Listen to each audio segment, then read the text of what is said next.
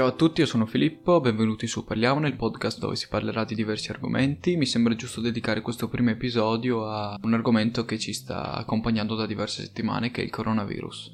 Il Covid-19 ad oggi, 27 marzo 2020, si sta diffondendo molto velocemente in Italia. Facciamo però un passo indietro, infatti non tutti sanno cos'è il Covid-19 perché si chiama così.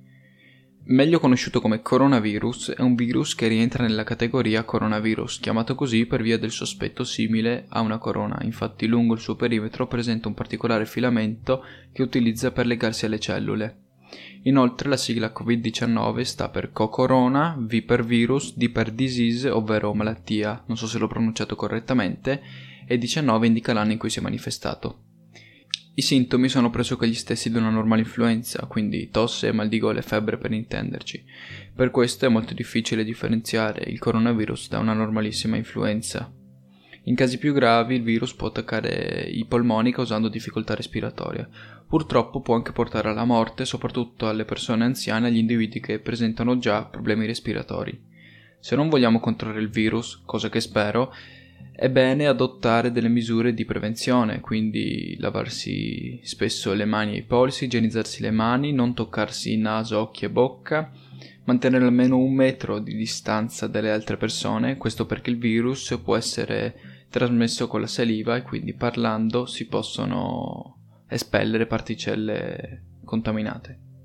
Le mascherine veramente utili sono quelle con il filtro FFP2 o FFP3 Attenzione alle truffe perché sono state segnalate in diverse parti d'Italia eh, persone che taroccavano, se così si può dire, sia le mascherine ma anche i gel disinfettanti e quindi è bene controllare sempre sulla confezione il marchio CE. Se si pensa di essere infetti, chiamare il 112, non recarsi assolutamente in ospedale perché si rischierebbe semplicemente di infettare altre persone e quindi di diffondere ulteriormente il virus.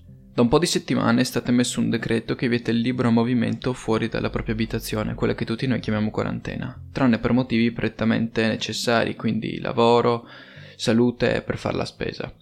Per ogni spostamento si deve avere con sé un'autocertificazione, ovvero una carta con su scritti i motivi dello spostamento, scaricabile sul sito del Ministero dell'Interno, se mai vi dovesse servire, insomma. Chi viene sorpreso a non rispettare queste regole avrà una sanzione pecuniaria da 500 a 3000 euro. Con questo decreto sono stati vietati anche tutti gli assemblamenti di persone in luoghi pubblici e le pizzerie, i bar, le paninoteche, i ristoranti potranno operare solo per asporto. Anche le scuole sono state chiuse per adesso fino al 3 aprile 2020. Io ho finito, queste sono diciamo le regole e un po' di cultura generale sul coronavirus. Spero che siate arrivati fino a qua ci vediamo alla prossima puntata. Ciao ciao!